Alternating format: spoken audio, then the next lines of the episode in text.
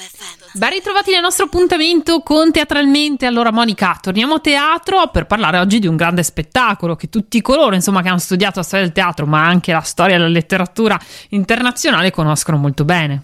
Esattamente, Barbara, buongiorno e ben ritrovati. Sì, dopo due ultime puntate dedicate a capolavori contemporanei, che anche quelli vanno bene, quest'oggi affrontiamo invece il monumento, secondo me, del teatro italiano, perché è l'Enrico IV di Pirandello che ha debuttato felicemente eh, alla, al Teatro Rossetti di Trieste che è in scena ancora fino a domani. Ne parliamo allora con uh, Valerio Santoro che è ospite con noi.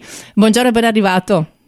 Buongiorno, ciao, ciao, eccomi. Eccoci qua. Allora, Valerio, tu sei attore ma anche coproduttore di questo spettacolo, appunto di questa nuova produzione del Teatro Rossetti assieme alla Pirandelliana e con la regia di Luca De Fusco. È uno spettacolo interessante, un po' scarnificato, che mette ben in evidenza, lo abbiamo visto, quella che è la poetica pirandelliana. Ma è solo un classico del passato oppure parla ancora a noi oggi, cittadini del 2000?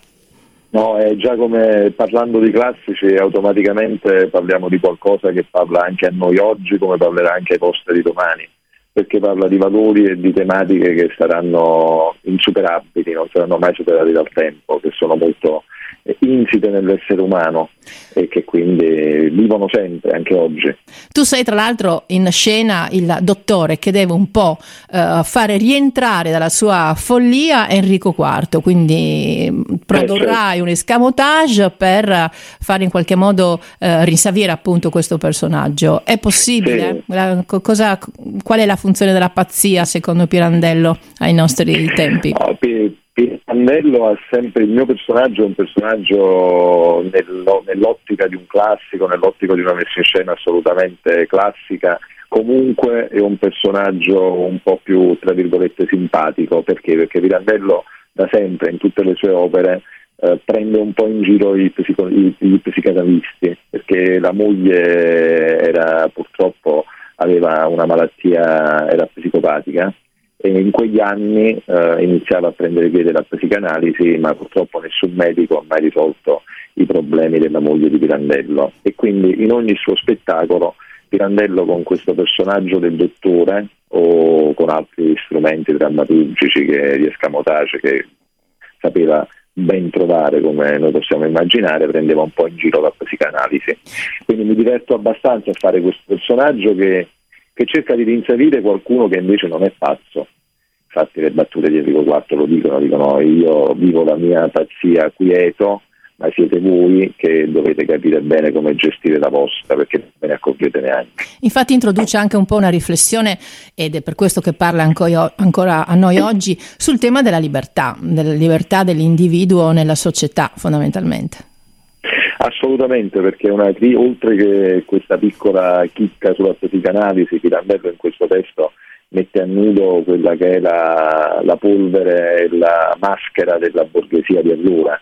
Perché questo personaggio che è stato, avendo battuto la testa eh, su un sasso in questa cavalcata che faceva parte dei giochi che eh, in questo circolo di benestanti si inventavano per il carnevale, lui cadde da cavallo in questa mascherata, batte la testa e da quel momento diventò, eh, si ammalò e quindi iniziò, iniziò da allora a credere eh, di impersonificare per davvero Enrico IV per 12 anni, però dopo 12 anni questa persona rinsavisce e trovandosi davanti alla realtà, davanti a, quel, davanti a quella borghesia che probabilmente non amava, decide di continuare a fingersi pazzo anziché tornare a vivere in un contesto che non, non, gli piaceva, che non gli piaceva più o forse non gli era mai piaciuto. E quindi il, la sostanza, poi il senso di questo testo è proprio quello, dice preferisco vivere in un mondo, quindi anche un po' il teatro nel teatro, no? perché anche per noi attori il teatro è un po' una via d'uscita dalla quotidianità, spesso lo è per tanti di noi, per i teatranti soprattutto, e anche in questo caso eh, lui preferisce continuare a fingersi pazzo eh, piuttosto che vivere con queste persone non, di cui non ha mai forse fondamentalmente condiviso nulla. Un po' questo è il cuore della poetica pirandelliana, no? del teatro nel teatro, appunto come rimando di specchi per poter permettere anche poi quello che è una riflessione e un dialogo. Tu Valerio sei anche, ti abbiamo visto anche in tv impegnato in Don Matteo e in altre fiction come Dio vede e provvede, ma hai avuto tra l'altro un'intensa attività teatrale. Eh, lo dico per chi ci ascolta, ti sei formato tra l'altro alla scuola di Ernesto Calindri, un, un altro grande attore italiano, hai lavorato con Luca De Filippo, Carlo Giuffre, Giorgio Albertazzi. Cos'è allora il teatro per noi oggi?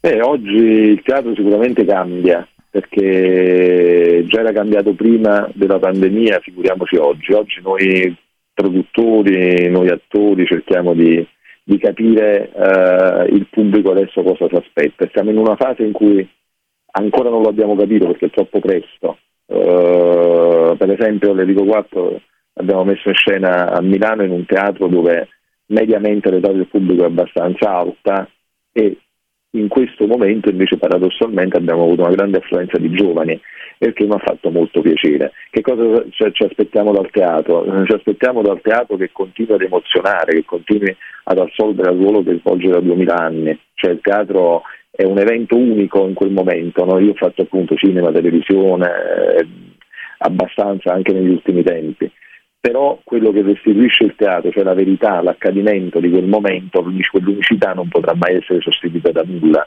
Quindi probabilmente l'importante per il teatro dovrà essere quella di continuare a far vivere emozioni al pubblico, vuoi sia essa un sorriso, vuoi sia essa una lacrima di commozione, vuoi sia un, un colpo al cuore. L'importante è che continui ad emozionare, questa è la mission del teatro da sempre e credo che questa dovrà continuare ad esserla per il futuro. Dopodiché i tempi eh, cambieranno e il pubblico vedrà quell'emozione in maniera diversa, ma il teatro rimane qui. La mission del teatro per me è quella e rimarrà sempre quella. È una grande dimensione corale, infatti, tra l'altro dove si svolge anche, ci dà l'opportunità di, di incontrare anche il mattatore, perché poi Enrico IV è uno dei grandi, eh, diciamo così, dei cavalli di battaglia dei massimi attori del Novecento e in questa produzione eh, c'è eh. che si cimenta, no? Quindi cosa ci puoi dire? Com'è Rospagni dietro le quinte e come sta funzionando la compagnia?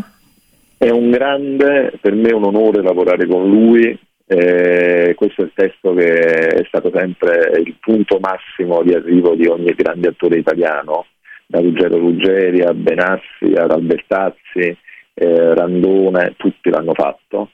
E oggi si cimenta anche Eros, per me è un onore produrlo, coprodurlo con Rossetti, stare in scena con lui.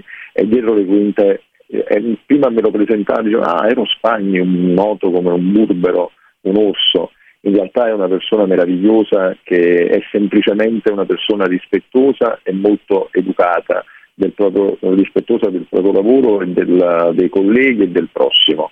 E spesso questa signorilità forse viene, viene fraintesa, invece Eros veramente, oltre che un grande attore, è una gran bella persona e sono veramente felicissimo e contentissimo di averlo incontrato con una splendida compagnia, con la regia di Luca De Fusco, con uh, Paolo Serra, Anita Bartolucci, eh, Gennaro Di Biase, Alessandro Balletta, Alessandro Pacifico e Matteo Micheli.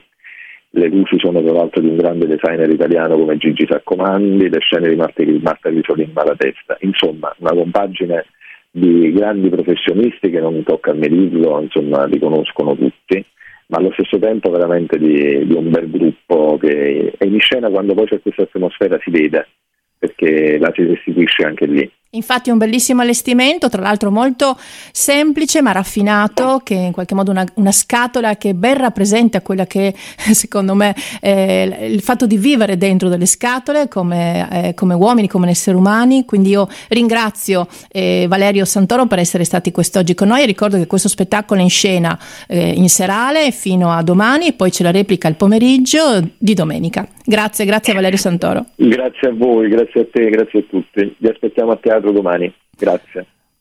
Certamente. Grazie al nostro ospite, allora Monica. Invece noi torniamo con Teatralmente venerdì prossimo e quindi questa volta auguriamo a tutti buon teatro. Ricordo che potrete risentire anche queste interviste in podcast, così come insomma tutte quelle che abbiamo fatto nel corso dei nostri appuntamenti. Radio.0, la miglior radio del Friuli Venezia Giulia.